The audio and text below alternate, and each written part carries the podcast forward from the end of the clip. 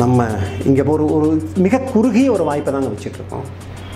படிக்கணும்னு நினைக்கணுன்னா professional course போகணும்னு நினைக்கிறோம், இல்லையா மற்றவங்க சொல்லக்கூடிய ஒரு கோர்ஸ் போகணும்னு நினைக்கிறோம். என்னைக்காவது உட்காந்து நம்ம பிள்ளைகிட்ட பேசியிருக்குமா உண்மையிலேயே உனக்கு எது உயிர்ப்பான விஷயமா இருக்கும், எதை பார்த்தா உன்னுடைய ஆன்மா சிலிர்க்கும்? ஒரு ஒரு பயம் இருக்கும் அந்த கேள்வியை கேட்டோன்னே, நான் ஏன் படிக்கிறேன்? ரொம்ப எளிதாக அவங்க சொல்லக்கூடிய பதில், படித்தா நல்லதுன்னு சொன்னாங்க. படிக்காமல் இருக்க முடியாதுங்க. இன்றைக்கி நான் வீட்டில் சும்மா இருக்கேன்னு சொன்னால் எல்லோரும் வந்து கேட்குறப்ப என்ன பண்ணுறேன்னு கேட்டால், நான் பள்ளிக்கூடம் போகலை, ஸ்கூல் காலேஜுக்கு நான் போகலை அப்படின்னு சொன்னால் ஒரு மாதிரி பார்க்க ஆரம்பிச்சிட்டாங்க. என்னாச்சு உனக்கு? அப்போது இந்த வயதுக்குள்ளே இருந்தால் ஒரு கல்விக்கூடத்தை நோக்கி ஓடியே ஆகணுங்கிறது எழுதப்படாத விதியாக இருக்கும் பொழுது அந்த விதியை நான் மீற முடியாது, நான் வீட்டில் சும்மா இருக்க முடியாது, படிக்க வர்றேன். பெரும்பான்மையான பதில்கள் அதுதான். இப்போ நான் மட்டும்தான் எங்கள் கிராமத்துக்குள்ளேருந்து இறங்கி கீழே வந்து முதல்ல படிக்கிறேன். நான் மூணு வருஷம் நல்லபடியாக படித்தேன்னா, நான் போய் எங்கள் ஊருக்குள்ளே சொன்னேன்னா, படிப்பின் மூலமாக இதெல்லாம் செய்ய முடியும் காட்டினேன்னா, எங்கள் ஊரில் இருக்கக்கூடிய மற்ற பொண்ணுங்களை படிப்பதற்கு அவங்க அடுத்தடுத்த கட்டத்துக்கு நகர்த்துவாங்க. இன்னொரு வகையில் இந்த படிப்புக்குள்ளே போயிட்டா அது ஒரு கெத்து, அது ஒரு அங்கீகாரம், அது ஒரு பெருமையான விஷயம். ஓ, அந்த காலேஜில் அந்த டிகிரியா, சூப்பருங்க அப்படின்னு சொல்லணுங்கிற ஒரு பெருமை. அந்த பெருமை எது வரைக்கும் இருக்குன்னா, அதை அப்படியே படித்து வந்து ஒரு கல்யாணத்தை பண்ணி வச்சுட்டு அப்படி விட்டுட்டா அது வரைக்கும் போதும். ஒரு பிள்ளை பன்னிரெண்டாம் வகுப்பை முடிச்சுட்டு அடுத்ததாக தன்னுடைய மேற்கல்வியை தொடங்கணும் அப்படின்னு நினைக்கிற இடத்துல எது ஃப்யூச்சருக்கு நல்லா இருக்குங்கிற கேள்விக்குள்ளே உள்ளடங்கி இருப்பது, எந்த துறையில் அவன் அந்த பொண்ணு நல்ல விதமாக சம்பாதிக்க முடியும் அப்படிங்கிறது மட்டும்தான் இருக்குது.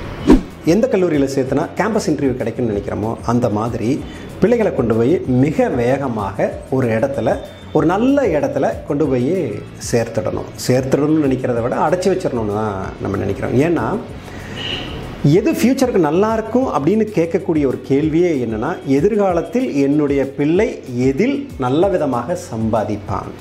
கல்வி என்பது சம்பாதிப்பதற்கான ஒரு வழிமுறையாக, பிள்ளைகள் என்பவர்கள் நிறைய சம்பாதிச்சு கொண்டு வந்து நமக்கு கொடுக்கணுமா இல்லையோ அவங்களா வச்சுக்கணும்னு நினைக்கக்கூடியவர்களாக, இந்த உலகத்தில் நீங்கள் ஏதேனும் மாற்றங்களை நிகழ்த்த விரும்பினால்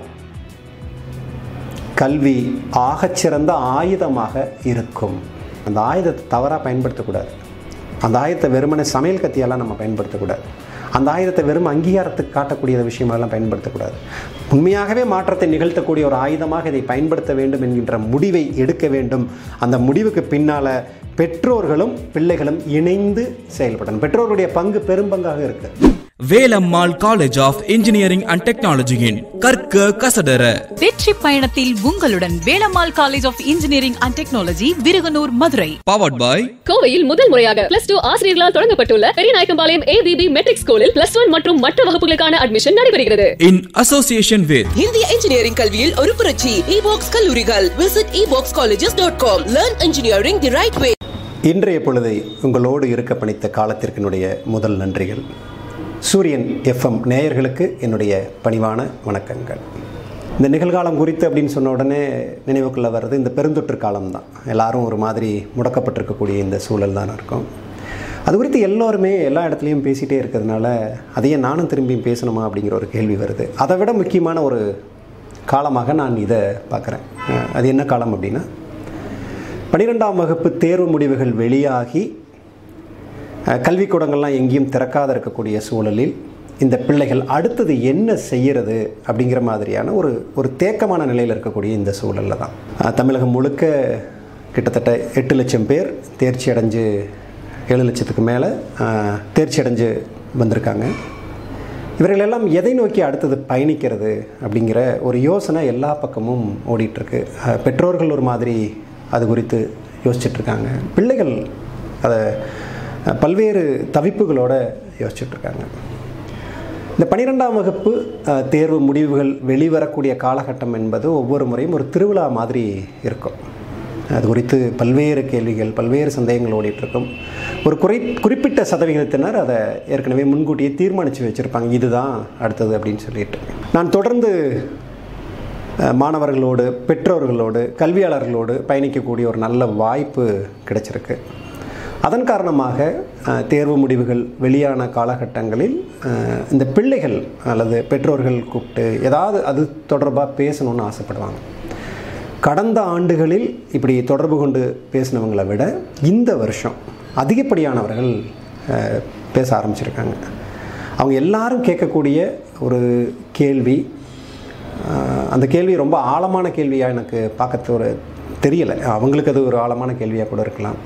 எல்லாரும் கேட்கக்கூடிய ஒரு கேள்வி, எது படித்தா என்னோடய பிள்ளைக்கு ம மகனோ மகளோ என் பிள்ளைக்கு வந்து நல்ல ஃப்யூச்சர் கிடைக்கும் அப்படிங்கிற ஒரு கேள்வியை தான் தவறாமல் எல்லாருமே எழுப்புகிறாங்க. இந்த மேலோட்டமான ஒரு கேள்வியை அதன் போக்கில் எது படித்தா உங்கள் குழந்தைங்க என்னோடய குழந்தைக்கு நல்லா இருக்குங்கிற கேள்வியை மேலோட்டமாக என்னால் அணுகவே முடியறதில்ல. ஏன்னா அவங்க கேட்கக்கூடிய அந்த கேள்வியினுடைய அர்த்தம் ஃப்யூச்சர் எதில் நல்லா இருக்குங்க, ஃப்யூச்சரில் எதில் நல்லா இருக்குங்கிற கேள்வியின் உள்ளடங்கி இருக்கக்கூடிய ஒரு விஷயம் எந்த கெரியரை எடுக்கிறது, எந்த துறையை எடுக்கிறது, அந்த துறையை எதுக்காக எடுக்கிறோங்கிற ஒரு கேள்வி எழுப்பணும்னா அவங்ககிட்ட இருக்கக்கூடிய பதில் சம்பாதிக்கிறதுக்கு தான், லைஃப்பில் செட்டில் ஆகிறதுக்கு தான் அப்படிங்கிற அந்த பதிலை மட்டுமே தான் சொல்லிகிட்டு இருப்பாங்க. அப்போது ஒரு பிள்ளை பன்னிரெண்டாம் வகுப்பை முடிச்சுட்டு அடுத்ததாக தன்னுடைய மேற்கல்வியை தொடங்கணும் அப்படின்னு நினைக்கிற இடத்துல எது ஃப்யூச்சருக்கு நல்லா இருக்குங்கிற கேள்விக்குள்ளே உள்ளடங்கி இருப்பது எந்த துறையில் அவன் அந்த பொண்ணு நல்ல விதமாக சம்பாதிக்க முடியும் அப்படிங்கிறது மட்டும்தான் இருக்குது. இது எனக்கு சில நினைவுகளை பின்னோக்கி ஓட வைக்கிறது. நான் சந்தித்து கடந்து வந்திருக்கக்கூடிய இந்த இளைய தலைமுறையிடம் நான் கற்றுக்கொண்ட, நான் பார்த்து வியந்த, நான் பார்த்து பயந்த இந்த விஷயங்கள் எல்லாத்தையும் எனக்கு நினைவுக்குள்ளே கொண்டு வருது. என்னுடைய நண்பர் ஒருத்தர், அவர் என்னை விட பத்து பன்னிரெண்டு ஆண்டுகள் மூத்தவர். அந்த நண்பருக்கு இரண்டு மகன்கள் இருந்தாங்க. நண்பர் நட்பு குடும்பம் அப்படிங்கிறத விட கிட்டத்தட்ட ஒரு உறவு மாதிரியே முறைகளோடு அவங்க மாப்பிள்ளை மச்சான் அப்படின்னு பேசுகிற மாதிரியான உறவுகளோடு இருக்கக்கூடிய ஒரு குடும்பம்.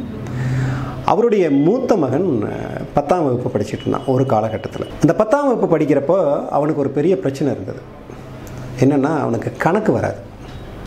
இந்த கணக்கு வராதுன்னு சொன்ன உடனேயும் நிறைய பேர்த்துக்கு தோணும், என் பையனுக்கும் என் பொண்ணுக்கும் கணக்கு வர மாட்டேங்குது, அல்லது இதை பார்த்து கொண்டு இருக்கக்கூடிய மாணவர்களோட பல பேர்த்துக்கு வரும், எனக்கும் கணக்குன்னா ரொம்ப கஷ்டங்க, கணக்கு தான் எனக்கு பிணக்கு அப்படின்னு கூட சொல்லலாம். ஆனால் அந்த நண்பருடைய பையனுக்கு கணக்கு வராது அப்படிங்கிறது எந்த அளவுக்கானதுன்னா, பத்து ரூபாய்க்கு சில்லறை மாற்றி கொடுத்தீங்கன்னா அந்த சில்லறையை திருப்ப திரும்பவும் எண்ணி அது பத்து ரூபான்னு கணக்கு சொல்கிற அளவுக்கு கூட அவனுக்கு தெரியவே தெரியாது. ஏதோ பிசகு, ஏதோ ஒரு குறைபாடாக இருக்கலாம். அந்த பையனுக்கு கணக்கை சுட்டு போட்டாலும் வரல.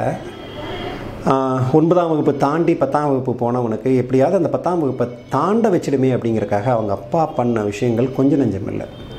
எந்திரம் கட்டுறது, கோயிலுக்கு நேர்ந்துக்கிறது, மொட்டை போடுறது, அழகு குத்துறது, குறி பார்க்கறது, ஜோதிடம் பார்க்கறது, இப்படி பல்வேறு செயல்களினூடாக ஒரு மூணு இடத்துல டியூஷனும் வச்சு பார்த்தாங்க. அப்புறம் சில பல சாமர்த்தியமான காரணங்கள் எல்லாம் பயன்படுத்தி அவனை பத்தாம் வகுப்பு தாண்ட வச்சாச்சு. தன்னோட பையனுக்கு கணக்கு வரலையே அப்படிங்கிறத அந்த நண்பரால் ஒருபோதும் ஜீர்ணிச்சிக்கவே முடியல, ஏற்றுக்கவே முடியல. ஒரு பத்து ரூபாயை சில்லறை மாற்றி கொடுத்தா இவனுக்கு கணக்கு தெரிய மாட்டேங்குது, இது என்ன நியாயம் அப்படிங்கிற ஒரு கேள்வி தான் இருந்தது. ஏன்னா அவரை சுற்றி இருக்கக்கூடிய எல்லா குடும்பத்தினுடைய பிள்ளைகளும் கணக்கில் சுமாராகவோ நல்ல சராசரியாகவோ அல்லது நல்ல விதமாகவோ மதிப்பெண் வாங்கக்கூடியவர்களாக இருந்தாங்களே தவிர இவனுக்கு நிகராக யாரும் அப்படி முடங்கி போயிருக்கவே இல்லை. அதனால் அதை தாங்கவே தாங்க முடியல. அதை விட தாங்க முடியாத இன்னொரு முக்கியமான விஷயம் என்ன நடந்ததுன்னா, இவன் எட்டாம் கிளாஸ் ஒன்பதாம் கிளாஸ் படிக்கும் பொழுது பள்ளிக்கூடத்துக்கு லீவு விட்டால் எங்கேயும் இருக்க மாட்டான், ஒரு பைக் மெக்கானிக் கடையில் போய் உட்காந்துக்குவான். நீங்கள் அந்த வயசுலேயே அவங்ககிட்ட ஒரு இரண்டு சக்கர வாகனத்தை, ஒரு பைக், ஒரு மோட்டார் சைக்கிளை நம்ம கையில் கொடுத்தோன்னா ஒரே ராத்திரியில் அக்கு வேற ஆணி வேற பிரித்து போட்டு திரும்பவும் எடுத்து பூட்டி அடுத்த நாள் காலையில் இயங்க வைக்கிறதுக்கான தன்மை அவங்ககிட்ட இருந்தது. ரொம்ப பெரிய ஆச்சரியம் அது. அது மட்டும் இல்லை, ரோடில் எந்த பைக் போனாலும் சரி அல்லது எந்த கார் போனாலும் சரி, நான் சொல்லக்கூடிய காலகட்டம் கூகுள் இல்லை, யூடியூப் இல்லை, இந்த மாதிரியான விஷயங்களை தேடக்கூடிய தேடி தெரிஞ்சுக்கக்கூடிய காலகட்டம் உங்களுக்கு கிடையாது. ஆனால் எங்கே தேடி எப்படி தெரிஞ்சுக்குவான்னு தெரியாது.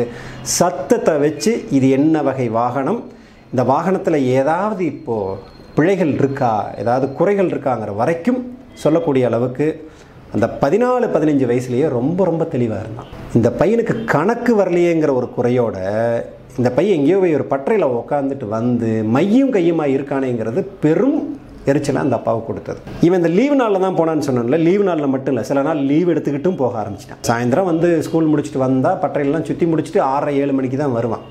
ஆனால் அப்பா ரெண்டு மூணு டியூஷன் வச்சுருக்கிறதுக்கெலாம் முயற்சி எடுத்துக்கிட்டே இருந்தார், ஒன்றும் பண்ணவே இல்லை. ஒரு வழியாக பத்தாவது தாண்டினா பதினொன்றாவது பன்னிரெண்டாவது வகுப்புக்கு கணிதம் இல்லாமல் அவனால் படிக்கிறதுக்கு தெரியல. அவன் வாழ்க்கை முடங்கி போச்சு. வீட்டில் அவன் மேலே கசப்புகளும் இதெல்லாம் திணிக்கப்பட்டுச்சு. அப்பா ஒரு மாதிரி அவனை வெறுக்க ஆரம்பித்தார். தன்னுடைய அந்த என்ன சொல்கிற ஸ்டேட்டஸ்ன்னு சொல்லுவோம் பார்த்தீங்களா, தன்னுடைய தகுதிக்கான இழுக்காக தன்னோட பையனை பார்க்க ஆரம்பிச்சிட்டார். எனக்கு இப்படி ஒரு பையனா அப்படிங்கிற ஒரு பெரும் குறை இருந்தது. இவன் அப்படி ஒரு மாதிரி வாழ்க்கையில் முடங்கி போக ஆரம்பிச்சிட்டான். இவனுடைய கீழே இருக்கக்கூடிய இவனோட தம்பி நல்லா படித்தான், நல்ல பட்டம், நல்ல பொறுப்புக்கு போக ஆரம்பித்தான். இயல்பாக அண்ணனை விட்டுட்டு தம்பிக்கு பொண்ணு பார்த்து கல்யாணம் பண்ணி வச்சு அதெல்லாம் செட்டில் ஆகிட்டாங்க. அந்த நண்பர் ஒரு எதிர்பாராத தருணத்தில் திடீர்னு இறந்து போயிடுறாரு. அவர் இறந்து போய் சில வாரங்கள் கழித்து இவன் நல்லா ஒரு முப்பது வயதுகளை தாண்டிய ஒரு இளைஞனாக என்னை சந்திக்க வர்றான். இது என்னென்னு பார்த்தீங்கன்னா, அந்த குடும்பத்தில் எல்லாருமே ஒரு உறவு முறையோடு தான் என்னை அழைப்பாருங்க. நானும் அவங்ககிட்ட அப்படி தான் நெருங்கி பழகிட்டு இருந்தேன். இவன் மட்டும் என்னை சார்னு மட்டும்தான் கூப்பிட்டுட்டு இருந்தான். ஒரு நாள் சாயந்தரம் வேறொரு மனிதனாக, ரொம்ப எல்லாத்துக்கும் புரிகிற மொழி தான், கொஞ்சம் குடிச்சிட்டு வந்து உட்காந்தான். உங்கள்கிட்ட பேசணும் சார் அப்படின்னா, சொல்லு தம்பி அப்படின்னு. அப்போ தான் இந்த கதையை எல்லாத்தையும் சொல்ல ஆரம்பிக்கிறான். இது ஓரளவுக்கு எனக்கு தெரிஞ்சிருந்தாலும் கூட அவன் சொல்லி அதை கேட்குறப்ப ரொம்ப கனமான ஒரு விஷயமா இருந்தது. இத்தனை வருஷமாக உங்களை ஏன் நான் சார்னு கூப்பிட்டேன்னு தெரியுமா, மாமான்னு ஏன் கூப்பிடல அப்படின்னு உங்களுக்கு தெரியுமான்னு. ஏன்டா அப்படின்னு, எங்கள் அப்பாவோட ஃப்ரெண்டாக இருந்த காரணத்துக்காகவே உங்களையும் எனக்கு வெறுக்கணும்னு தான் தோணுச்சு, அதுக்காகவே தான் உறவு முறை சொல்லாமல் நான் சார்னே கூப்பிட்டுட்டு இருந்தேன் அப்படின்னா. அப்புறம் அப்படியே நெருங்கி வந்தோடனே அந்த அப்பாவோட மரணத்துக்கு பின்ன மரணத்தை ஒட்டி அதை பேச்சு வந்த உடனே அவன் ஒரு வார்த்தை சொன்னான், எங்கள் அப்பா பண்ணதுக்கு எங்கள் அப்பா இயல்பாக தானாக செத்துடக்கூடாது மாமா. அப்போ தான் மாமாங்கிறத சொல்கிறான், செத்துடக்கூடாது. என்னடா சொல்கிறேன்னு, அவர் எனக்கு பண்ணதுக்கெல்லாம் நானே அவரை கொண்டிருந்தா, நானே என்னுடைய தந்தையை கொலை செய்திருந்தால், நானே அவரை கொண்டிருந்தா ஒரு மாதிரி நிம்மதியாக இருப்பேன் மாமா அப்படின்னு சொன்னான். என்னால் அந்த அதிர்ச்சியிலிருந்து மீளவே முடியல. இறந்து போன அப்பாவை, இவன் வாழ்க்கை இன்னும் செட்டில் ஆகலை, இறந்து போன அப்பாவை மன்னிப்பதற்கு கூட இன்னும் அவனுக்கு மனசுக்குள்ளே ஒரு எண்ணம் வரவே வரல. இப்படியான பிள்ளைகளை நான் நிறைய சந்திச்சுட்டே இருக்கேன். இன்னொரு பொறியியல் கல்லூரி, தமிழகத்தினுடைய மிக பிரபலமான ஒரு பொறியியல் கல்லூரி, அந்த கல்லூரியில் ஒரு நல்ல பிரிவு, அவ்வளவு எளிதாக யாருக்கும் கிடைக்காத ஒரு பிரிவு தான். அந்த பிரிவில் படிச்சுட்டு இருக்கான். எனக்கு ஃபேஸ்புக் மூலமாக அந்த பையன் அறிமுகமாகறான். எங்கள் ஊர் பகுதி அப்படிங்கிறதுனால இன்னும் கொஞ்சம் நெருக்கமாக அப்பப்போ உரையாட ஆரம்பிக்கிறான். அவனுடைய படிப்பு குறித்து கேட்குறேன், எதிர்காலம் குறித்தெல்லாம் கேட்டுகிட்டே இருக்கேன். அவன் அவனுடைய குடும்பம் யார் என்னென்னலாம் சொல்கிறான். இந்த பகுதியில் ஒரு குறிப்பிடத்தகுந்த, வெளியில் சொன்னால் கொஞ்சம் பேருக்கு அடையாளம் தெரியக்கூடிய அளவுக்கு பொருளாதாரத்தில் மேம்பட்டிருக்கக்கூடிய ஒரு தொழிலில் நல்ல சிறந்த நிலையில் இருக்கக்கூடிய ஒரு குடும்பம் தான். அப்புறம் அந்த பையன்கிட்ட பேசிகிட்டு இருக்கப்போ, தம்பி எப்படி முடி எப்படி படிச்சுட்ருக்க, என்ன பண்ணிகிட்ருக்க, அடுத்து என்ன பண்ண போகிறேன் அப்படிங்கிற கேள்வியெல்லாம் நான் கேட்குறேன். இந்த கேள்வி கேட்டப்போ சொல்கிறான், நல்லா படிச்சுட்ருக்கேன் சார், ஆனால் ஒன்று சார் அப்படின்னு நான் ஒரு நாள், என்ன தம்பி அப்படின்னு கேட்டேன். நல்லா படிச்சுட்ருக்கேன், ஃபஸ்ட் கிளாஸில் மார்க் ஸ்கோர் பண்ணிகிட்ருக்கேன், ஆனால் ப்ரீ ஃபைனல் இயர் வரைக்கும் தான் நான் அப்படி படிப்பேன். ஃபைனல் ஃபைனல் இயரில் கடைசி வருஷத்தில் எல்லாத்துலேயும் ஃபெயில் ஆகிட்டு வரதுன்னு முடிவு பண்ணி வச்சுருக்கேன் அப்படின்னா. அது வரைக்கும் சாதாரணமாக ஒரு கல்லூரி மாணவனாக, இந்த பகுதியை சார்ந்தவனாக, ஏதோ ஒரு நட்பில் எழுத்து சார்ந்து உரையாடிட்டு இருக்கக்கூடிய ஒரு பையன், ஒரு இருபதுகளில் இருக்கக்கூடிய அந்த பையன் திடீர்னு சொல்கிறான், மூணு வருஷம் நான் நல்லா படிப்பேன். அப்போ அவன் இரண்டாம் ஆண்டு படிச்சுட்டு இருந்ததா எனக்கு நினைவு. ஆனால் ஃபைனல் இயரில் எல்லாத்தையும் ஃபெயில் ஆகிட்டு தான் நான் வந்து நிற்பேன்னா. நான் சொன்னேன், என்னடா என்ன காமெடி பண்ணுற மாதிரி சொல்கிற, என்ன மனசுக்குள்ளே வச்சுட்டு இருக்க அப்படின்னு. என்ஜினியரிங்லாம் எனக்கான படிப்பு இல்லை, தமிழகத்தின் பிரபலமான ஒரு கல்லூரியில் எல்லாரும் கனவு கண்டுகிட்டு இருக்கக்கூடிய ஒரு படிப்பு, எனக்கு இந்த படிப்பு கிடச்சிட்டா ரொம்ப நான் மகிழ்ச்சியாக இருப்பேன்னு நினைக்கக்கூடிய அந்த படிப்பு படிச்சுட்டு இருக்கக்கூடிய பிள்ளை சொல்கிறான், மூன்று ஆண்டுகள் நான் முழுமையாக ரொம்ப ஈடுபாட்டோடு நான் படிப்பேன், கடைசி வருஷம் எல்லாத்தையும் கவுத்து போட்டு வந்துடுவேன். என்ன காரணம்னா என்ஜினியரிங் படிப்பு எனக்கான படிப்பு இல்லை. அப்போ யாருக்கான படிப்பு? அது எங்கள் அப்பாவுக்கான படிப்பு. அப்பாவுக்கான படிப்பா? ஆமாம், எனக்கு சின்ன வயசுலேருந்து வீடியோகிராஃபர் ஆகணும், சினிமாவில் வந்து ஒரு ஒளிப்பதிவாளராக மாறணும்னு எனக்கு ரொம்ப ஆசை. அந்த ஆசை எப்படி வந்ததுன்னு தெரியல. நான் எல்லாத்தையும் கேமரா வழியாக தான் பார்ப்பேன். என் கண்ணு பார்க்குதுன்னா அது கேமராவுடைய கண்களாக தான் பார்க்கும். எல்லாத்தையும் கேமரா வழியாக சேமிக்கக்கூடிய காட்சியாக தான் நான் பார்ப்பேன். சின்ன வயசுலேருந்து எனக்கு ஃபோட்டோ எடுக்கிறது, வீடியோ எடுக்கிறது கனவாக இருந்தது. அப்போ இதில் தான் என்னுடைய எதிர்காலம் இருக்கணும்னு நான் ரொம்ப ஆசைப்பட்டேன். ஆனால் எங்கள் அப்பா சொல்லலை, என் பையன் சினிமா தொழிலுக்கு போகிறதா அப்படின்னு சொல்லி விடலை. அந்த அப்பா வந்து பெருசாக படிக்காதவர். ஆனால் தன்னுடைய சொந்த முயற்சியில் ஒரு ஓரளவுக்கு சுமாரான ஒரு நல்ல நிறுவனத்தை ஏற்படுத்தி வச்சுருக்காரு. இன்னும் சொல்லணுன்னா இப்போ உட்காந்து சாப்பிட்டா கூட ரெண்டு தலைமுறைக்கு சாப்பிடக்கூடிய அளவுக்கு, செலவழிக்கக்கூடிய அளவுக்கு நல்ல பொருளாதாரத்தில் மேம்பட்டிருக்காரு. அவருக்கு ஒரே ஒரு ஆசை என்னென்னா, தன்னுடைய வாரிசு, தன்னுடைய பையன் ஒரு நல்ல என்ஜினியர் அப்படிங்கிறது தேவை. அந்த என்ஜினியருங்கிறது அவன் வேலைக்கு போகணுங்கிற அவசியம் கிடையவே கிடையாது. அவர் உருவாக்கி வச்சுருக்கக்கூடிய அந்த நிறுவனத்தை, அந்த தொழிலை வந்து உட்கார்ந்து பார்த்தானா போதும். அவர் கூடவே இணைந்திருந்து பா பார்த்தானா அது மிக நல்ல முறையில் போயிட்டுருக்கும். எதிர்காலம் இருக்கக்கூடிய ஒரு நல்ல துறையும் கூட தான்.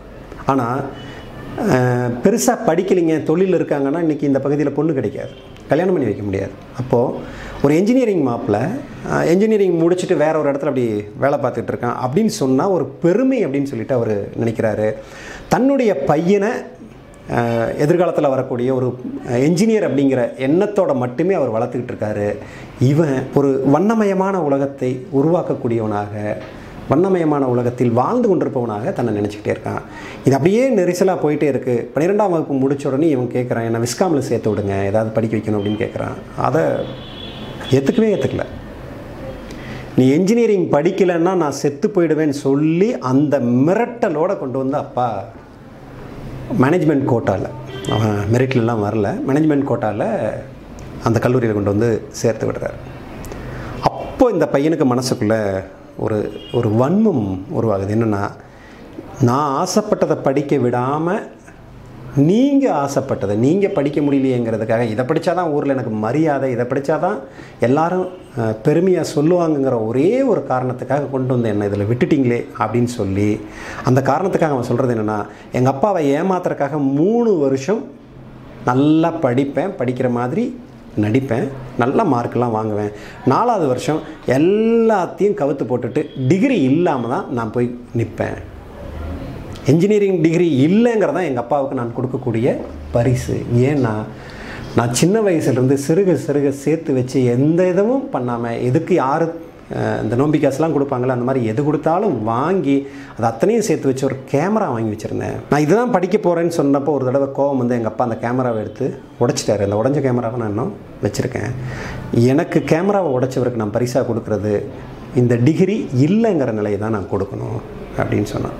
ஆனால் இன்றைக்கி இருக்கக்கூடிய இந்த காலகட்டத்தில் நான் சொல்கிறது எல்லாமே வந்து ஒரு இந்த இரண்டாயிரத்துக்கு பிறகு இந்த காலகட்டத்துக்குள்ளே நடந்திருக்கக்கூடிய விஷயங்கள் தான். அப்போது இந்த இரண்டாயிரத்துக்கு பிறகு பிறந்த குழந்தைகள் ஆகட்டும், அதற்கு முன்பு பிறந்திருக்கக்கூடிய குழந்தைகளையும், இந்த தொழில்நுட்பம் வேகமாக வளர்ந்து கொண்டிருக்கக்கூடிய இந்த சூழலில், எல்லாத்தையும் நெருக்கமாக உணரக்கூடிய இந்த காலகட்டங்களில் வளர்த்து எடுக்கக்கூடிய பெற்றோர்கள் எல்லாரும் சொல்கிறது என்னென்னா, நான் எப்படியாவது கஷ்டப்பட்டு என் பிள்ளையை நல்லபடியாக படிக்க வைக்கணும், நல்லபடியாக படிக்க வச்சு நல்லா செட்டில் பண்ணிடணும். அந்த நல்லா செட்டில் பண்ணிடணுங்கிற அந்த நோக்கத்தோடு தான் அவங்க இந்த கேள்வி என்கிட்ட கேட்டாங்க. எது படித்தா ஃப்யூச்சர் நல்லாயிருக்கும், எது படித்தா ஃப்யூச்சர் நல்லாயிருக்கும். Velammal college of engineering and டெக்னாலஜியின் கற்க கசடர வெற்றி பயணத்தில் உங்களுடன் Velammal college of engineering and technology, Viraganoor, Madurai. எது படித்தா நல்லா இருக்கும், எது படித்தா ஒரு செக்யூர்டு ஃபியூச்சர் கிடைக்குங்கிற ஒரு கேள்வியோட எல்லாரும் தேடக்கூடியது எது நல்லா இருக்குன்னு ஒரு படிப்பை அதிகபட்சமானவர்கள் தேர்ந்தெடுக்கிறாங்களோ, எந்த கல்லூரியில் சேர்த்துனா பெருமையாக இருக்குன்னு நினைக்கிறோமோ, எந்த கல்லூரியில் சேர்த்துனா கேம்பஸ் இன்டர்வியூ கிடைக்கும்னு நினைக்கிறோமோ, அந்த மாதிரி பிள்ளைகளை கொண்டு போய் மிக வேகமாக ஒரு இடத்துல, ஒரு நல்ல இடத்துல கொண்டு போய் சேர்த்துடணும். சேர்த்துடணும்னு நினைக்கிறத விட அடைச்சி வச்சிடணும்னு தான் நம்ம நினைக்கிறோம். ஏன்னா எது ஃப்யூச்சருக்கு நல்லாயிருக்கும் அப்படின்னு கேட்கக்கூடிய ஒரு கேள்வியே என்னென்னா, எதிர்காலத்தில் என்னுடைய பிள்ளை எதில் நல்ல விதமாக சம்பாதிப்பான், இந்த கேள்வியை தான் நம்ம அலச வேண்டியதாக இருக்குது. கல்வி என்பது சம்பாதிப்பதற்கான ஒரு வழிமுறையாக, பிள்ளைகள் என்பவர்கள் நிறைய சம்பாதிச்சு கொண்டு வந்து நமக்கு கொடுக்கணுமா இல்லையோ அவங்களா வச்சுக்கணும்னு நினைக்கக்கூடியவர்களாக. அப்போது இது முழுக்க முழுக்க பிள்ளைகளுடைய எதிர்காலம் என்று நம்ம பார்க்கக்கூடிய விஷயம் கெரியர் சார்ந்து தான், அந்த துறை சார்ந்து தான். அந்த துறையை தேர்ந்தெடுப்பதற்கான மிக முக்கியமான காரணம், இதில் உத்தரவாதமான எதிர்காலம் இருக்கா, இதில் நிறைய சம்பாதிக்க முடியுமா, இதை மற்றவர்கள் மதிப்பாங்களா, இதன் மூலமாக நமக்கு அங்கீகாரம் கிடைக்குமா, இதன் மூலமாக எதிர்காலத்தில் அந்த பிள்ளைக்கு ஒரு வாழ்க்கை துணை மிக எளிதாக அவங்கவுங்க அவங்கவுங்களுக்குன்னு ஒரு தகுதி, ஒரு அந்தஸ்து, ஒரு ஸ்டேட்டஸ்ன்னு வச்சுருப்பாங்க பார்த்தீங்களா, அதுக்கு நிகரான ஒரு விஷயம் கிடைக்கணும்னா அதுக்கு இந்த படிப்பு தான் வேணும்னு சொல்லி அவசர அவசரமாக காலங்காலமாக இந்த பத்து இருபது ஆண்டுகளாக வழிகாட்டக்கூடிய வகையில் கொண்டு போய் ஒரு கல்லூரிக்குள்ளே அடைச்சி வச்சுட்டு மூணு வருஷம் நாலு வருஷம் இருந்துட்டு வா அப்படிங்கிறது தான் பெரும் நோக்கமாக எடுத்துகிட்ருக்கோம். இந்த நோக்கத்துக்குள்ளே ரெண்டு வகைகள் இருக்குது. ஒன்று, இந்த படிப்புக்குள்ளே எப்படியாவது போயிட்டேன்னா உனக்கு இந்த துறையில் இதன் மூலமாக இது கிடச்சிரும் இது கிடச்சிரும் இது கிடச்சிருன்னு இருக்குது. இன்னொரு வகையில் இந்த படிப்புக்குள்ளே போயிட்டால் அது ஒரு கெத்து, அது ஒரு அங்கீகாரம், அது ஒரு பெருமையான விஷயம். ஓ, அந்த காலேஜில் அந்த டிகிரியா, சூப்பருங்க அப்படின்னு சொல்லணுங்கிற ஒரு பெருமை. அந்த பெருமை எது வரைக்கும் இருக்குன்னா அதை அப்படியே படித்து வந்து ஒரு கல்யாணத்தை பண்ணி வச்சுட்டு அப்படி விட்டுட்டா அது வரைக்கும் போதும். இந்த இரண்டு வகைகள் மட்டும்தான் எடுக்கிறோம். நான் ஒவ்வொரு வருடமும் ஒரு இருபதாயிரம் மாணவ மாணவிகளை சந்திக்கிறேன். எல்லா மட்டத்தில் பத்தாம் வகுப்பில் இருந்து பல்கலைக்கழகத்தில் ஆராய்ச்சி படிப்பு படிக்கிற வரைக்கும் இருக்கக்கூடிய மாணவர்களை பலதரப்பில் சந்திக்கிறேன். தமிழகம் முழுக்க சந்திக்கிறேன், இலங்கையிலும் சந்திக்கிறேன். அதே போல் பெற்றோர்களையும் பல்வேறு தருணங்களில் சந்திக்கிறேன். இந்த பெற்றோர்களை சந்திக்கக்கூடியதை நான் ரொம்ப விரும்புவேன். நானும் ஒரு அப்பாவா அவர்களை எனக்கு சமமாக அவங்கள பார்க்குறப்ப வந்து அவங்கள சந்தித்து அவங்களோட உரையாடணுங்கிறதுல ஒரு பெரும் ஆசை இருக்கும். இவங்க எல்லாத்த பார்த்தும் நான் கேட்கக்கூடிய கேள்வி, இந்த பிள்ளைகளை பார்க்குறப்ப நான் கேட்கக்கூடிய கேள்வி, கண்ணுகளாக ஏன் படிக்கிறீங்க? பெற்றோர்களை பார்க்கும் பொழுது கேட்கக்கூடிய ஒரு கேள்வி, உங்கள் பிள்ளைகளை எதற்காக படிக்க வைக்கிறீங்க? இந்த ஏன் படிக்கிறீங்கிற கேள்வி ரொம்ப ரொம்ப ரொம்ப எளிதான ஒரு கேள்வி தான். எங்கே கேட்குறேன், ரோடுலெல்லாம் பார்த்து கேட்குறதில்ல. ஒரு கல்விக்கூடத்தில் அங்கே படித்து கொண்டிருக்கக்கூடிய, படிப்பதற்காக வந்திருக்கக்கூடிய அல்லது படிப்பை முடிக்கக்கூடிய தருணத்தில் இருக்கக்கூடிய பிள்ளைகளை பார்த்து, மாணவ மாணவிகளை பார்த்து, நீங்கள் ஏன் படிக்க வந்திருக்கீங்க, ஏன் படிக்கிறீங்க அப்படின்னு கேட்டால் அந்த அதுக்கு பதில் சொல்கிறதுக்கு அவங்க படாத பாடுபடுவாங்க பாருங்களேன். ஒரு பொது தேர்வெல்லாம் கூட அவங்க ஈஸியாக கடந்து வந்துடுவாங்க. இந்த சாதாரணமான கேள்வியை ஏற்கனவே பள்ளிக்கூடம் முடிக்கிறதுங்கிறது குறைஞ்சபட்சம் பன்னிரெண்டு வருஷத்துலேருந்து பதினாலு வருஷம் அவங்க தாண்டி வந்திருக்காங்க. ஒரு கல்லூரிக்குள்ளே வந்தாங்கன்னா குறைஞ்சபட்சம் மூணு வருஷம் நான்கு ஆண்டுகள் அல்லது மேற்படிப்புலாம் போனாங்கன்னா ஐந்து ஆறு ஆண்டுகள், ஆராய்ச்சி படிப்புலாம் போனாங்கன்னா ஏழு எட்டு ஆண்டுகள். அப்போது ஒரு குழந்தை பிறந்து ஒரு மூன்றரை வயசு வரைக்கும் அரசாங்க பள்ளிக்கூடத்துக்கு போனால் அஞ்சு வயசு வரைக்கும், அது இப்போ கீழே வயசை குறைச்சி கொண்டு வந்துட்டாங்க. அப்போ மூன்றரை வயசில் தொடங்கினா அடுத்தது ஒரு பதினேழு வருஷம் பதினஞ்சு வருஷம் கட்டாயம் இந்த பள்ளிக்கூடம்ங்கிற அமைப்புக்குள்ளே, கல்லூரிங்கிற அமைப்புக்குள்ளே பாடத்திட்டம் சார்ந்து, கல்வி சார்ந்து அவங்க இந்த சமூக வாழ்க்கைக்குள்ளே வருவதற்குள்ளாக அவர்களுடைய வாழ்நாளில் எண்பது சதவிகிதமான காலத்தை கல்விக்கு கொடுத்து அதனுடைய நிறைவுக்கு பக்கத்தில் வந்திருக்கக்கூடியவர்களை பார்த்து தான் அந்த கேள்வியை கேட்குறேன். உன்னுடைய வாழ்க்கையில் அந்த வாழ்க்கை தொடங்கினதாகவே அவங்க நினைக்க மாட்டாங்க. ஆனால் எல்லாத்துக்குமே இல்லை, பிறந்ததுலேருந்து அந்த வாழ்க்கை தொடங்கிடுதுல. அந்த வாழ்க்கை தொடங்கி சமூக அமைப்புக்குள் வருவதற்குள் இருக்கக்கூடிய பிள்ளைகள் எண்பது சதவிகிதமான காலத்தை இந்த கல்விங்கிற ஒரே ஒரு விஷயத்துக்காக முழு கவனம் கொடுத்து வந்திருக்கக்கூடிய அந்த பிள்ளைகளை பார்த்து, இவ்வளவு வாழ்க்கை அதுக்குள்ளே கொடுத்துருக்கீங்க அல்லது கொடுத்துக்கிட்டு இருக்கீங்க, இன்னும் இன்னும் சில ஆண்டுகள் கொடுக்க வேண்டியது இருக்கும். அப்போது நீங்கள் இந்த சமூக மனிதனாக வெளியில் வரணுன்னா எண்பது சதவீதமான காலத்தை இங்கே முதலீடு செஞ்சுட்டோ அல்லது செலவு செஞ்சுட்டோ தான் வந்திருக்கீங்க. அவ்வளவு காலத்தை கபலீகரம் செய்யக்கூடிய இந்த கல்வி உங்களுக்கு என்ன தருது, கல்வியால் என்ன செய்ய முடியும் அப்படின்னு கேட்டோம்னா அதுக்கு பதில் மிகப்பெரிய ஒரு மௌனமாக தான் இருக்குது. அவங்களுக்கு அதுக்கு சரியான பதிலை சொல்ல முடியறதில்ல. ஒரு ஒரு ஒரு பயம் இருக்கும் அந்த கேள்வியை கேட்டோன்னே, நான் ஏன் படிக்கிறேன்? ரொம்ப எளிதாக அவங்க சொல்லக்கூடிய பதில், படித்தா நல்லதுன்னு சொன்னாங்க. படிக்காமல் இருக்க முடியாதுங்க. இன்றைக்கி நான் வீட்டில் சும்மா இருக்கேன்னு சொன்னால் எல்லோரும் வந்து கேட்குறப்ப என்ன பண்ணுறேன்னு கேட்டால், நான் பள்ளிக்கூடம் போகலை, ஸ்கூ காலேஜுக்கு நான் போகலை அப்படின்னு சொன்னால் ஒரு மாதிரி பார்க்க ஆரம்பிச்சிட்டாங்க. என்னாச்சு உனக்கு? அப்போது இந்த வயதுக்குள்ளே இருந்தால் ஒரு கல்விக்கூடத்தை நோக்கி ஓடி ஆகணுங்கிறது எழுதப்படாத விதியாக இருக்கும் பொழுது அந்த விதியை நான் மீற முடியாது. நான் வீட்டில் சும்மா இருக்க முடியாது, படிக்க வர்றேன். பெரும்பான்மையான பதில்கள் அதுதான். படித்தா நல்லதுன்னு சொன்னாங்க, எங்கள் வீட்டில் படிக்கணும்னு சொல்கிறாங்க. இன்னும் சில இடத்துல சொல்லுவாங்க, எங்கள் அம்மா சொல்லிடுச்சு சார், படித்தா தான் சோறுன்னு சொல்லிச்சு, பள்ளிக்கூடம் போனால் தான் அல்லது காலேஜுக்கு போனால் தான் சோறுன்னு சொல்லிடுச்சுன்னு கொஞ்சம் நகைச்சுவையாக கூட அந்த பிள்ளைகள் சொல்லுவாங்க. இப்படி தேடி தேடி தேடி பார்த்தா ஒரு இடத்துல ஒரு பையன் சொன்னான், ஏன் தம்பி படிப்பு முக்கியம் என்ன, படித்தா தான் சார் பொண்ணு கொடுப்பாங்கன்னா. ஒரு வகையில் அது நிதர்சனம் தான்.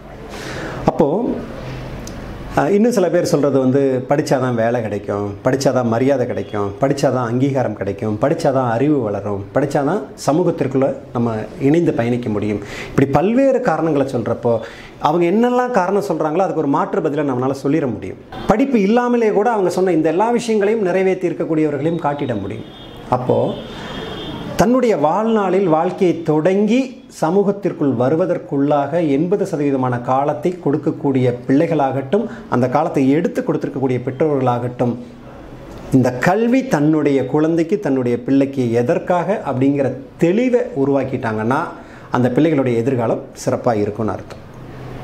அது தெரியல, என் பையனுக்கு கணிதம் வரலன்னா அவனுக்கு ஒரு வாகனத்தை பிரித்து மேயறதுங்கிறது அவ்வளவு பிடித்தமான ஒரு விஷயமா இருக்குது அப்படின்னு சொன்னால், கணக்கு வரலங்கிறத குற்றமாக நினைப்பதும் நான் விரும்பாத ஒன்று அவன் செய்கிறான் அப்படின்னு நினைக்கிறத எனக்கு அவமானமாக நினைக்கிறதும் சில வகை பெற்றோர்களுடைய மனநிலை. அது இன்றைக்கி ஒரு என்ஜினியரிங் படிச்சுட்டா தான் எனக்கு பெருமைன்னு நினைக்கக்கூடியது ஒரு அப்பா நினைக்கிறார் அப்படின்னா, அந்த பையன் நான் ஒளிப்பதிவில் நான் போகணும், நான் இந்த இந்த இந்த நான் பார்க்கக்கூடிய காட்சிகளினுடைய அழகை வேறு மாதிரி நான் காட்டணும்னு நினைக்கக்கூடிய அந்த கவித்துவமான ஒரு ஆசை இருக்கிறத நம்ம மிகப்பெரிய ஒரு குற்றமாக நினைக்கிறதுக்கான காரணம் என்னென்னா, இந்த கல்விங்கிறது பெரும்பான்மையாக பொருளாதாரம் சார்ந்ததாக, கெரியர் சார்ந்ததாக மட்டுமே நினைக்கக்கூடிய பெற்றோர்களுடைய மனநிலை மட்டும்தான்.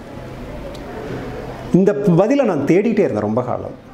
நான் ரொம்ப காலமாக தேடுறதுக்கான காரணம் ஏன்னா, ஆயிரக்கணக்கான பிள்ளைகளை கடந்து வரும் பொழுது அவங்களுக்கு இன்னும் தெரியலனாலும், ஏன் படிக்கிறோங்கிறது தெரியலனாலும், அந்த பதிலே தெரியாமல் இருக்கக்கூடிய பிள்ளைகளை பார்க்கும் பொழுது ஒரு பெரும் அயற்சி வந்துடும். எதுவுமே தெரியாமல் எதை நோக்கி போகிறீங்க, வெறும் காசு பணம் சம்பாதிக்கிறது, வெறும் மரியாதையை சம்பாதிக்கிறது, அறிவை வளர்த்துக்கிறது, இது மட்டுமா அப்படிங்கிறத அப்படி தேடி தேடி பார்க்குறப்போ ஒரு சந்தர்ப்பத்தில் எனக்கு ஒரு பையன் இன்னும் வேறு மாதிரியான ஒரு பதிலை கொடுத்தான். ஈரோடு மாவட்டத்தில் இருக்கக்கூடிய ஒரு மலை கிராமத்திலேருந்து அந்த பையன் வந்திருக்கான். எனக்கு அப்போ அது தெரியாது. ஒரு கல்லூரியினுடைய முதலாம் ஆண்டு மாணவர்கள் கல்விக்கூடத்தில் வந்திருக்கக்கூடிய சூழல்.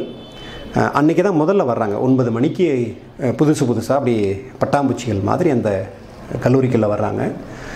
அந்த கல்லூரியில் முதல்ல வந்தோடனே அவங்களுக்கான முறையான துவக்க விழா முடிஞ்சதுக்கப்புறம் அவங்களோடு உரையாடுவதற்காக எனக்கு ஒரு இரண்டு மணி நேரம் ஒதுக்கப்பட்டுச்சு. இந்த இரண்டு மணி நேரங்கிறது அப்படி மேடையில் நின்று நான் பேசி அவங்க கேட்குறதில்ல, அவங்களோட கீழே இறங்கி அவங்களோட உரையாடக்கூடிய ஒரு வாய்ப்பு. முதல் நாள் முதல் நாள் ஒரு புதன்கிழமை உள்ளே வந்திருக்காங்க. வந்தோடனே அரை மணி நேரத்துக்குள்ளே நான் அவங்கள சந்திக்கிறேன். அவங்களுடைய ஒரு பதட்டமான ஒரு ஆர்வமான ஒரு வித்தியாசமான பார்வையெல்லாம் என்னால் சந்திக்க முடியும். ஏன்னா நிறைய பேர் அப்படி கடந்து கடந்து வந்திருக்கனால அது எனக்கு ரொம்ப சுவாரஸ்யமான ஒரு அனுபவம் கூட. அந்த சூழலில் ஒரு நானூறு பேர் இருக்கக்கூடிய அந்த அரங்கில் நான் அப்படி முன்னும் பின்னும் நடந்து அவங்களோட உரையாடிட்டு இருக்கேன், கேள்வி கேட்குறேன், அவங்கள வந்து உள்ளே ஆட்படுத்தணும் அப்படிங்கிறக்கான முயற்சியெல்லாம் எடுத்துகிட்டு இருக்கேன், என்னென்னவோ பண்ணிகிட்ருக்கேன்.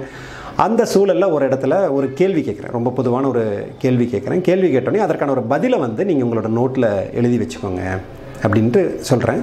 நான் கேட்ட கேள்விக்கு அவங்க அவங்களோட ஆர்வத்துக்கு எழுதி வச்சுட்டாங்க. அப்படி எழுதி வச்ச இடத்துல யாராவது நோட்டில் எழுதி வச்சுருக்கக்கூடிய பதிலை சொல்லலாம், யாருக்கு ஆர்வம் இருக்கோ நான் அவங்ககிட்ட மைக்க தர்றேன் அப்படின்னு நான் சொல்கிறேன். அவ்வளோ சீக்கிரம் அப்படிலாம் எழுந்துட மாட்டாங்க. இதில் ஒரு ஆச்சரியமான விஷயம் என்ன நடக்கும்னா, கிராமப்புறத்துலேருந்து வரக்கூடிய பிள்ளைகள் ஒரு துடுக்குத்தனமாக அப்படி எந்திரிச்சிருவாங்க. அந்த மாதிரி கேட்குறேன். அந்த அரங்குக்குள்ளே அவ்வளோ சீக்கிரம் யாரும் முன்வரவே இல்லை. திடீர்னு பார்த்தா அந்த முன்பக்கத்திலேருந்து ஒரு நான்காவது வரிசையில் உள்ளடங்கி உட்காந்துருக்கேன். அந்த சோற்று ஓரமாக நான் நடு மத்தியில் இப்படி நடந்துகிட்ருக்கேன். அவன் ஓரமாக இருக்கக்கூடிய அந்த பையன் அவன் எழுந்து எழுந்து நின்றுட்டான். எழுந்து நின்றுட்டு அந்த நோட்டில் இருக்கிறத எடுத்து அவன் அந்த ஒரு வரி ஏதோ ஒரு பதில் எழுதி வச்சுருக்கான், அதை படிக்கிறான். படிக்கிறது அவனை சுற்றி இருக்கக்கூடிய ரெண்டு மூணு பேர்த்துக்கு தான் கேட்குது, எனக்கு கேட்கல. நான் சொல்கிறேன், தம்பி இந்த இந்த மைக்கில் சொல்லு அப்படிங்கிறேன். அப்படின்னு சொல்லிவிட்டு நான் அந்த ரெண்டு மூன்று மாணவர்கள் உட்காந்துருக்காங்கல்ல, அவங்கள தாண்டி அந்த பையன்கிட்ட அந்த மைக்கை கொடுக்கணும். அப்படி நான் அப்படி நகர்ந்து இப்படி போய் முன்னால் போனோடனையும் மைக்கை பக்கத்தில் கொண்டு போனோடனே அவன் என்ன பண்ணுறான்னா, இந்த நெருப்பு பந்தத்தை முகத்திட்ட காட்டினோன்னா எப்படி மிரளவுமோ அப்படி ஒரு மிரட்சியை காட்டுறான். இந்த மைக்கை நீட்டினோடனே அவன் அப்படி பின்னால் போகிறான். எனக்கு அது ஒரு மாதிரி வித்தியாசமாக இருந்தது. அவன் மைக்கு அப்படின்ட்டான். சரி படி, சத்தமாக படினா அந்த சத்தம் யாருக்கும் கேட்கல. இது நடந்துகிட்டு இருக்கிறப்ப என்னாங்கன்னா இங்கே சலசலப்பு ஆரம்பிச்சிடுது. அப்போ என்ன பண்ணுறேன்னா, எங்கே நிற்க வேண்டாம் தம்பி, உள்ளே வா, என் பக்கத்தில் வா அப்படிங்கிறேன். வரமாட்டேங்கிறான். நான் சொல்கிறேன், நீ வந்தேன்னா தான் நான் அடுத்தது தொடர முடியும், வரலன்னா நான் இதை முடிக்க முடியாது, நீ வந்து தான் ஆகணுங்கிறேன். எங்கள் ரெண்டு பேர்த்துக்குள்ளே ஒரு டக் ஆஃப் வார் நடக்குது. ஒரு கட்டத்தில் அவன் முடிவு பண்ணிவிட்டான், இந்த மனுஷன் நம்மளை விடமாட்டாரியா அப்படின்னு முடிவு பண்ணிவிட்டு அப்படி ஒரு மாதிரி தயங்கி தயங்கி அந்த நான்கு பேரையும் கடந்து அப்படி உள்ளே வர்றான். அப்படி உள்ளே வர்றப்ப பக்கத்தில் வர்றப்ப என்ன பண்ணுறேன்னா, அவனோட அந்த பையனுடைய தோள்பட்டையை பிடிச்சி அப்படி பக்கத்தில் வா அப்படிங்கிறக்காக அப்படி இழுக்கிறக்காக பிடிக்கிறேன். என் கை முழுக்க அப்படி சொத சொத சொதன்னு ஈரமாயிடுச்சு. அந்த பையன் அப்படி ஒரு பயத்தில், ஏன்னா முதல் நாள் ஏதோ ஒரு ஆர்வத்தில் அதுக்கு பதில் சொல்லுங்கன்னு சொல்லி ஏதோ ஒரு ஆர்வத்தில் எழுந்துட்டான். எழுந்ததுக்கப்புறம் மைக்கை வாங்குறதுக்கு பயமாக இருக்குது. நான் தொடர்ந்து கேள்வி கேட்டுகிட்டே இருக்கேன். அதாவது அவனை பேச வைக்கிறக்கான முயற்சி எடுத்துக்கிட்டு இருக்கேன். அவன் ஒத்துழைக்கவே இல்லை. ஒரு கட்டத்தில் அவனை வற்புறுத்தி வற்புறுத்தி வற்புறுத்தி இழுத்த உடனேயும் அவன் வந்து நிற்கிறப்போ, வேண்டா வெறுப்பாக வந்து நிற்கிறப்போ ஒரு மாதிரி அப்படி நிற்கிறான். அப்படி அந்த பையன் நிற்கிறப்ப வந்து சொல்கிறேன், சரி இப்போ நீ படி தம்பி அப்படிங்கிற நோட்டை வச்சு நான் பக்கத்தில் மைக்கை கையில் பிடிச்சிக்கிறேன், படி அப்படின்னு சொல்கிறேன். இப்போது அந்த மைக்குக்குள்ளே அந்த பையன் அதை வாசிக்கிறான். அந்த ஒரு வரி ஏதோ ஒரு பதில் எழுதியிருக்கான், அந்த வரியை வாசிக்கிறான். வாசித்த உடனே என்ன பண்ணா, சட்டுன்னு அவன் கையில் இருக்கக்கூடிய அந்த நோட்டு புத்தகத்தை அப்படி டக்குன்னு உருவிட்டு இந்த மைக்கு கையில் கொடுத்துட்டு, நீ இப்போ மனசுக்குள்ளே இருந்து நீ என்ன படிச்சியோ பரவாயில்ல, உன் மனசுக்குள்ளே என்ன தோணுதோ இப்போ நீ சொல்லு அப்படிங்கிற. அவன் அப்பவும் தீர்க்கமாக முடிய மாட்டான், இந்த மனுஷன் நம்மளை இன்றைக்கி விட மாட்டார், யார் முகத்தில் முழிச்சுமே தெரியல, மொதல் நாளே நம்மளை இப்படி பாடாப்படுத்துறாருங்கிற நினைப்போடவோ என்னவோ தெரில, ஒரு நிமிஷம் அப்படி அமைதியாக இருந்தான். அப்புறமா மைக்கை வச்சு பேசினான். ஒரே ஒரு வரி தான் முதல்ல படித்தது, இப்போ ரெண்டரை மூணு நிமிஷத்துக்கு இடைவிடாத அவன் பேசிகிட்டே இருக்கிறான். நான் பக்கத்தில் நின்று பார்க்குறேன், பயவுள்ள எப்போ மைக்கு திரும்ப கொடுக்குமோ அப்படின்னு பார்க்குறேன். அந்த பையன் ரெண்டரை மூணு நிமிஷம் தொடர்ந்து பேசுகிறத பார்த்தோன்னே அந்த அரங்கு முழுக்க அந்த பையனுக்கு பெரும் ஒரு கைதட்டலை கொடுக்குறாங்க. பேசி முடிச்சோடனே நானும் முதுகில் தட்டி கொடுத்துட்டு, சரி தம்பி போய் உட்காந்துக்கோ அப்படின்ட்டேன். இது வரைக்கும் பேசுனதெல்லாம் அந்த பையன் எப்படி வந்தாங்கிறதுக்காக மட்டும்தான். அடுத்தது அந்த அரங்கு தொடர்ந்துக்கிட்டே இருக்குது, பயிலரங்கு தொடர்ந்துக்கிட்டே இருக்குது. நான் பேசிகிட்டே இருக்கேன். திடீர்னு நான் கொஞ்சம் பின்பக்கமாக நின்று அந்த இடத்துல நான் பேசிகிட்டு இருக்கிறப்ப திடீர்னு ஒரு குரல் இருந்தது, சார் அப்படின்னு ஒரு குரல். அந்த குரல் கேட்டோடனே நான் திரும்பி பார்க்குறேன், நம்மால் அந்த போராடி இழுத்து கொண்டு வந்து நிறுத்தினோம் பார்த்திங்களா, நம்மால் அங்கேருந்து என்ன தம்பி அப்படின்னு கேட்குறேன். இங்கே வாங்க அப்படின்னா, என்னடா வம்பா இருக்குது அப்படிங்கிற யோசனையோடு நான் பக்கத்தில் போகிறேன். பக்கத்தில் போயினோடனே அந்த மைக்கை கொடுங்க சார் அப்படின்னா எனக்கு ஒரு மாதிரி ஆச்சரியமாக இருந்தது. மைக்கை கொடுத்தோன்னே மைக்கை வாங்கிட்டான். நான் ஏன் படிக்க வந்திருக்கேன் தெரியுமா அப்படின்னு கேட்டான். நான் அப்போ பேசிகிட்டு இருந்ததுக்கும் அவன் அந்த கேள்வி கேட்டதுக்கும் எந்த தொடர்பும் கிடையாது. அப்போ எந்த தொடர்பும் கிடையவே கிடையாது. என்னடா இல்லை, இந்த இது ஆரம்பிக்கிறப்பே நீங்கள் ஒரு கேள்வி கேட்டேன், நீங்களாம் ஏன் படிக்கிறீங்கன்னு கேட்டாங்க, யார் யாரும் என்னென்னும் பதில் சொன்னாங்க, அதுக்கு நம்ம பதில் சொல்லணும்னு நினைக்கிறேன் அப்படின்னா. சொல்லு அப்படின்னு நம் அங்கே வந்து நின்றுக்கிறேன் சார் அப்படின்னா. எனக்கு ஆச்சரியமாக இருந்தது. அந்த பையன் நகர்ந்து வந்து அங்கே நிற்கிறான். இந்த மாற்றங்களுக்கு பின்னால் நான் அவனை காலையிலேருந்து அந்த நிகழ்வு தொடங்கினதுலேருந்து நான் கொடுத்த விஷயங்களோ அவனுக்கு நான் கொடுத்த ஊக்குவிப்போலாம் காரணம் கிடையாது. என்னை கூப்பிட்டு நீங்கள் எப்பயோ கேட்ட கேள்விக்கு நான் பதில் சொல்லணும்னு சொன்னதும் சரி, நான் நடுவே வந்து நிற்கிறேன் எனக்கு மைக்கை கொடுங்கன்னு கேட்டதும் சரி, நடுவே வந்து அந்த இடத்துல நின்று பதில் சொல்கிறேன்னு சொன்னதுக்கும் பின்னால் அவன் அழுத்தமான ஒரு காரணத்தை கண்டுபிடிச்சிருந்தான். இந்த இடத்துல நம்ம மனசுக்குள்ளே வச்சுக்க வேண்டியது, எந்த ஒரு செயல் நடப்பதற்கு முன்பும் மற்றவர்களுடைய உந்துதல் ஊக்குவிப்பு அப்படிங்கிறத தாண்டி தனக்குள் ஒரு காரணத்தை உருவாக்கிட்டாங்கன்னா தன்னெழுச்சியாக அங்கே வந்து நிற்பாங்க. அந்த பையன் அங்கே வந்து நிற்கிறான். நான் ஏன் படிக்க வந்திருக்கேன்னு தெரியுமா, சொல்லு. ஒரு அந்தியூரில் ஈரோடு மாவட்டத்தில் அந்தியூர் பக்கத்தில் இருக்கக்கூடிய அந்த மலை கிராமத்தினுடைய பெயரை அவன் சொல்கிறான். அந்த மலை கிராமம் எனக்கும் தெரியும், நான் ஒரு முறை பயணிச்சிருக்கேன். அவ்வளவு எளிதாக சமதளத்து மனிதர்கள் போய் நெருங்க முடியாத ஒரு உள்ளடங்கின ஒரு மலை கிராமம். அங்கே இருந்து நீங்கள் அந்த மெயின் ரோடுக்கு வரணுன்னா, நகரத்தை இணைக்கக்கூடிய கீழே சமதளத்துக்கு வரக்கூடிய இல இணைக்கக்கூடிய இடத்துக்கு வரணுன்னா ஒரு சிற்றோடையை தாண்டி, பாதை இல்லாத பகுதியை தாண்டி, காட்டு விலங்குகளை எல்லாத்தையும் தாண்டி தான் இங்கே வந்து சேரணும். அப்போ அந்த பகுதிகளில் அரசாங்கம் கல்விக்கூடங்களை ஏற்படுத்தியிருக்காங்க. குறைந்த அளவான பிள்ளைகள் இருக்கிற இடத்துல வந்து தோ ஆரம்ப பள்ளி இருக்குது, அதுக்கு பிறகு நடுநிலை பள்ளி இருக்குது, அதுக்கு பிறகு உயர்நிலை பள்ளி வரைக்கும் இருக்குது. ஆனால் அங்கே எல்லா மட்டத்துலேயும் எந்த பள்ளிக்கூடம் இருக்கோ அது வரைக்கும் மட்டும் போவாங்க. இப்போ அந்த பகுதியில் இருக்கக்கூடியவர்களுக்கு ஆசிரியரே அப்பப்போ தான் போய் வருவாங்க.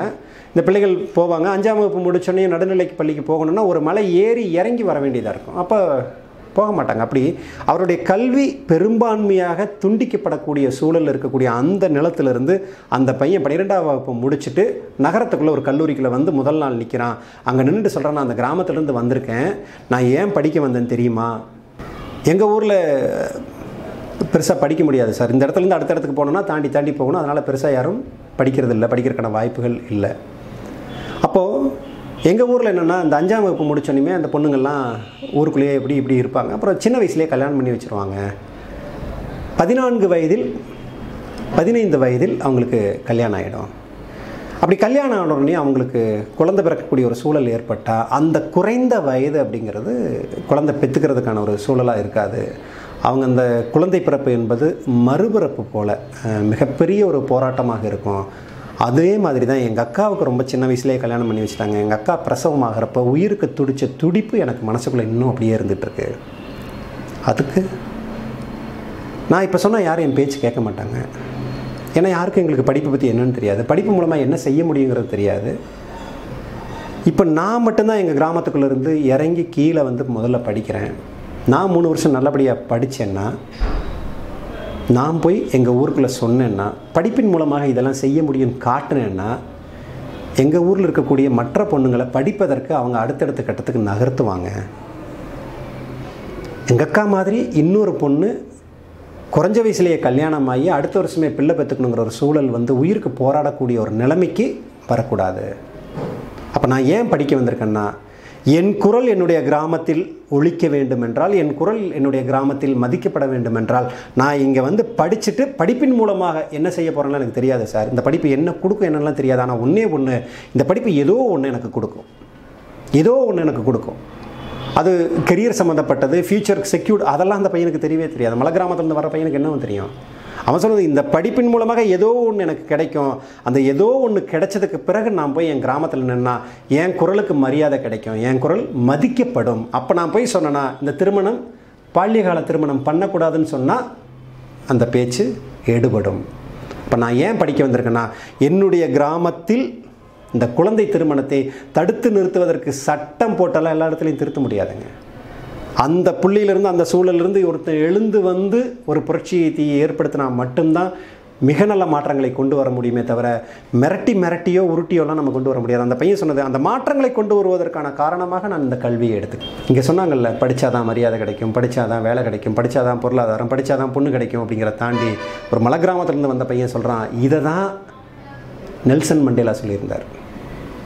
அந்த சொற்றொடர் தான் நான் இன்றைக்கி வரைக்கும் எல்லா இடத்திலும் கல்வி ஏன் என்பதற்கான பதிலாக ஒரு நியாயப்படுத்துதலாக நான் வைத்திருக்கக்கூடியது. நெல்சன் மண்டேலா சொன்னாங்க, education will be the most powerful weapon. Weapon ஒரு ஆயுதம், அது கல்வி என்பது ஒரு ஆயுதம், which you can use to change the world. இந்த உலகத்தில் நீங்கள் ஏதேனும் மாற்றங்களை நிகழ்த்த விரும்பினால் கல்வி ஆகச்சிறந்த ஆயுதமாக இருக்கும். Velammal college of engineering and டெக்னாலஜியின் கற்க கசடர வெற்றி பயணத்தில் உங்களுடன் Velammal college of engineering and technology, Viraganoor, Madurai. எது நல்லா இருக்கும் அப்படிங்கிற கேள்வியை எழுப்பக்கூடாது. இது இந்த உரை துவங்கும் பொழுது நான் அந்த கேள்வியோட தான் துவங்கினேன். இன்னும் எல்லா பெற்றோர்களும் அந்த கேள்வி தான் கேட்குறாங்க. அன்பிற்கினிய பெற்றோர்களே, நீங்கள் கேட்க வேண்டிய கேள்வி எது என் பிள்ளைக்கு, எது ஃப்யூச்சருக்கு நல்லா இருக்குங்கிற கேள்வி இல்லை, எது என் பிள்ளைக்கான படிப்பாக இருக்கும். நம்ம இங்கே ஒரு ஒரு மிக குறுகிய ஒரு வாய்ப்பை தாங்க வச்சுட்ருக்கோம். படிக்கணும்னு நினைக்கணுன்னா ப்ரொஃபஷனல் கோர்ஸ் போகணும்னு நினைக்கிறோம், இல்லையா மற்றவங்க சொல்லக்கூடிய ஒரு கோர்ஸ் போகணும்னு நினைக்கிறோம். என்னைக்காவது உட்காந்து நம்ம பிள்ளைகிட்ட பேசியிருக்குமா, உண்மையிலேயே உனக்கு எது உயிர்ப்பான விஷயமா இருக்கும், எதை பார்த்தா உன்னுடைய ஆன்மா சிலிர்க்கும், எதை பார்த்தா உன்னுடைய பார்வை வந்து அங்கேருந்து விலகாமல் அது மேலேயே ரொம்ப ஆர்வமாக குவிஞ்சிருக்கும் அப்படின்னு ஏதாவது ஒன்று பார்த்துருக்குமா? நம்மளாக ஒரு கடிவாளம் போட்டு வச்சுக்கிட்டோம். அந்த கடிவாளத்துக்கு ரெண்டு காரணம் இருக்குது. ஒன்றுனா, நான் அப்போ இந்த படிப்பு படிக்கணும்னு நினச்சேன், எனக்கு படிக்க வைக்கிறதுக்கு முடியல, என்னால் படிக்க முடியல, எனக்கு கிடைக்கல, எங்கள் அப்பா அம்மா செய்யலை, இப்போ என்னால் செய்ய முடியுது, நான் என்ன படிக்கணும்னு நினச்சேனோ அந்த விஷயத்தை, தம்பி கண்ணு இது எப்படியாவது படித்து இந்த இடத்துக்கு வந்துட்டிங்கன்னா அப்பா அம்மா எங்களுக்கெல்லாம் ஒரு பெரிய மரியாதையாக போயிடும். பெற்றோர்களுடைய மிக தவறான ஒரு முன்னுதாரணம் இது தான். இந்த வேண்டுகோள்ங்கிறது மிக தவறான வேண்டுகோள்ங்கிறது இது தான். நம் பிள்ளைகள் நம் வழியாக வந்தவர்கள், நம் வழியாக வந்தவர்கள், நமக்காக வந்தவர்கள் கிடையவே கிடையாது. அந்த பிள்ளைகள் இந்த உலகத்துக்கு வரணும்னு ஒரு காரணம் இருக்குது, ஒரு நீதி இருக்குது, நம் வழியாக வந்திருக்காங்க, அவ்வளோதான். இப்போ நம்ம இந்த இடத்துல நிற்க வேண்டியது என்னென்னா, தேடணும். ஒரு ஒன்பதாம் வகுப்பு முடிக்கக்கூடிய சூழலில் இந்த பிள்ளைகள்கிட்ட தேட ஆரம்பிக்கணும். அப்பயே திணிக்கக்கூடாது, இந்த டிகிரி நல்லாயிருக்கும், இந்த ப்ளஸ் டூ போகிறப்ப இந்த குரூப் நல்லாயிருக்கும், இந்த காலேஜ் போயிட்டால் நல்லாயிருக்கும், இங்கே போனால் இப்படி கிடைக்குங்கிற வெற்று ஆசைகளெல்லாம் கொடுக்கவே கூடாது. ஏன்னா சில இடங்களில் இந்த இந்த பிரிவை எடுக்கிறதுக்கு, ஏன் எடுக்கிற கல்லூரியில் எடுக்கிறேன்னு கேட்டால் அதுக்கு ரொம்ப சாதாரணமான ஒரு காரணம் வந்து, சினிமாவில் பார்த்தேன் சார் அது நல்லாயிருக்கு, அது அது மாதிரி எனக்கு பிடிச்சிருந்தது, அது மாதிரி செய்யணும்னு நினைக்கிறேன். எனக்கு ரொம்ப ஆச்சரியமான ஒரு விஷயம், கொஞ்சம் வருத்தமான ஒரு விஷயம் கூட இருந்தது. நான் அது பேர் சொல்ல விரும்பலை. ஒரு ஐபிஎஸ் அதிகாரி சமீபத்தில் தன்னுடைய பொறுப்பை, தன்னுடைய பதவியை வந்து விலகினார், பதவியிலிருந்து விலகினார். அவர் என்னெல்லாம் படிச்சிருக்காருன்னு அவருடைய பின்புலத்தை எடுத்து பார்க்குறேன். ஒரு சாதாரண சின்ன கிராமத்திலேருந்து அவர் வந்திருக்காரு. வந்துட்டு அவர் கோயம்புத்தூரில் இருக்கக்கூடிய ஒரு பெரிய பொறிய பொறியியல் கல்லூரியில் வளா இதில் கவுன்சிலிங் வழியாக தேர்ந்தெடுக்கப்பட்டு அங்கே போய் ஒரு நல்ல என்ஜினியரிங் டிகிரி முடிச்சிருக்காரு, நல்லாவே படிச்சிருக்காரு. அது முடித்ததுக்கு பிறகு அவர் ஐஐஎம்மில் எம்பிஏ டிகிரி பண்ணியிருக்காரு. அது முடித்ததுக்கப்புறம் அவருக்கு ஒரு ஆர்வம் வந்திருக்கு. வந்த உடனேயும் யூபிஎஸ்சி தேர்வு எழுதியிருக்காரு. அந்த தேர்வின் வழியாக ஐபிஎஸ் ஆக தேர்வு பெற்று பத்தாண்டுகள் அதில் வேலை பார்த்துருக்காரு. அந்த பத்து ஆண்டுகள்ங்கிறதுல ஒரு அற்புதமான ஒரு வேலை பணி செய்திருக்கிறார். அங்கே இருக்கக்கூடிய மக்களுக்கு மிகுந்த நேசிப்புக்குரியவராக மாறியிருக்கிறார். திடீர்னு ஒரு நாள் அந்த பதவியிலிருந்து விலகிட்டார். இன்றைக்கி வேறு ஒரு அமைப்பை தொடங்கி அதன் மூலமாக சில சேவைகள் செய்யணும் அப்படிங்கிற ஒரு இடத்துக்கு வந்திருக்கார். இது விமர்சிக்கக்கூடாது, ஏன்னா அது அவர் தனிப்பட்ட விருப்பம், அது அந்த விருப்பத்துக்கு தடை போடக்கூடாது. ஆனால் ஒரு இன்ஜினியரிங் முடித்து ஐஐஎம்மில் எம்பிஏ முடித்து யூபிஎஸ்சியில் ஐபிஎஸ் தேர்வாகி பத்தாண்டுகள் பணியாற்றினதுக்கு பிறகு தான் ஒரு இடத்துல அவர் வந்து கண்டடைகிறாரு, இதெல்லாம் இல்லை போல இருக்கே, நான் இங்கே தான் நின்றுருக்கணும் போல இருக்கே, அதை எல்லாத்தையும் அப்படி கைவிட்டுட்டு வந்துட்டார். இந்த கைவிட்டுட்டு வந்திருக்கக்கூடிய விஷயத்தை நான் அலசலாம் அப்படின்னு தோணுது.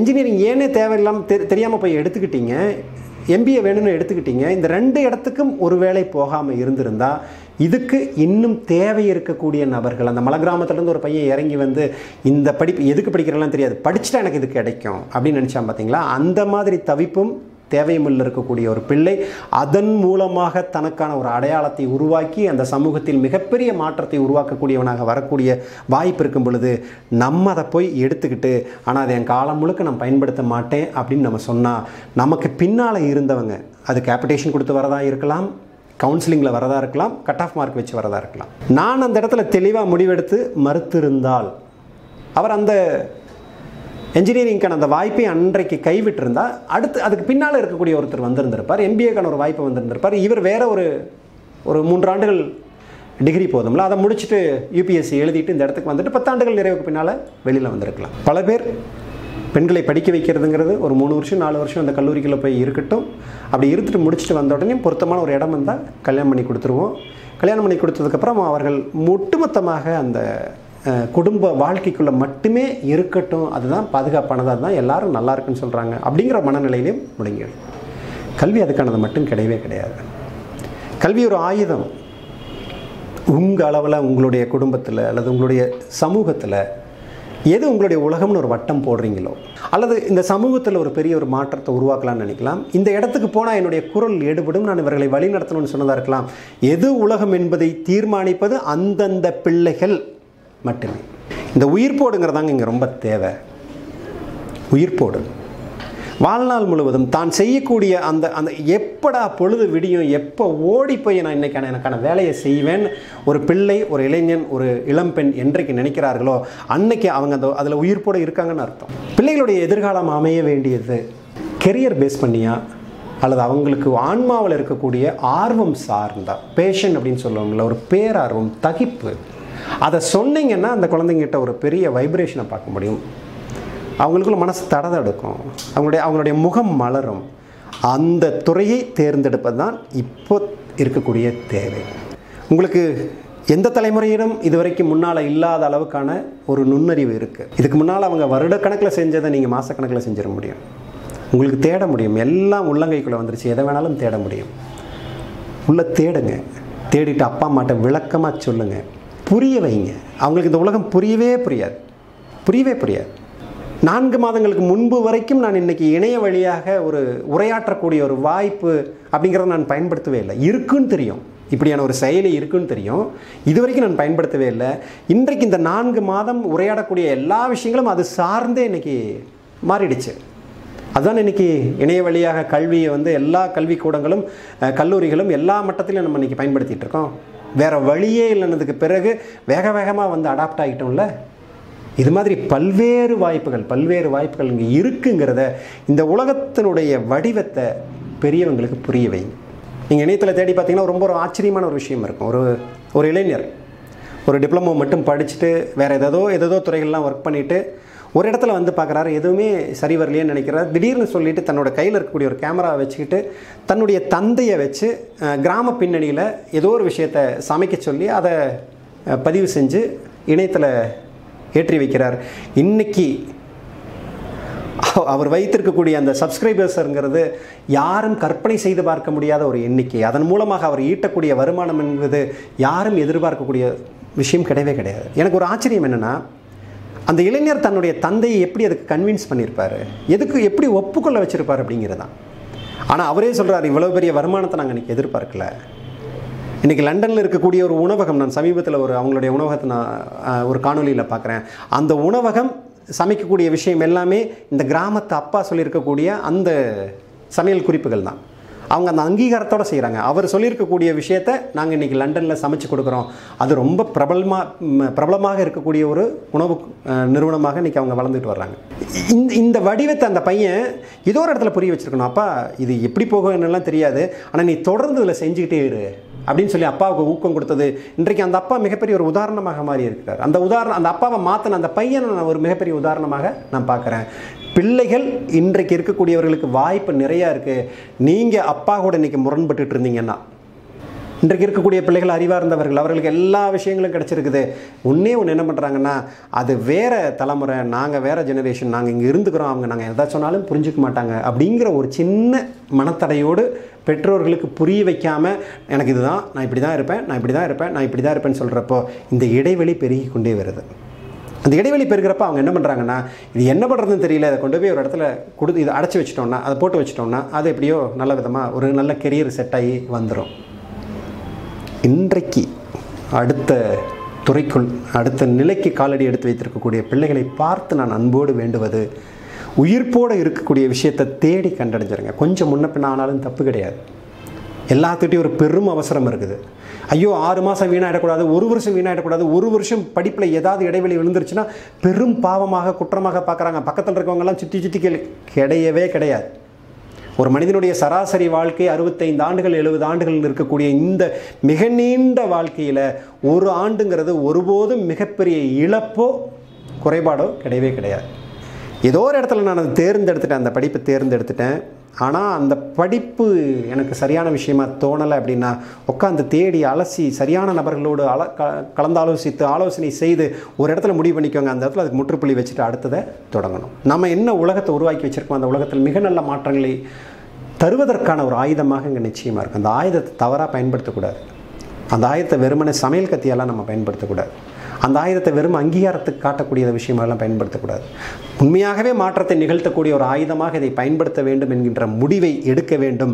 அந்த முடிவுக்கு பின்னால் பெற்றோர்களும் பிள்ளைகளும் இணைந்து செயல்படணும். பெற்றோர்களுடைய பங்கு பெரும்பங்காக இருக்குது. ஏன்னா அவங்க தான் பெரும் தீர்மானத்தை உங்களுக்குள்ளே திணிக்கிறாங்க.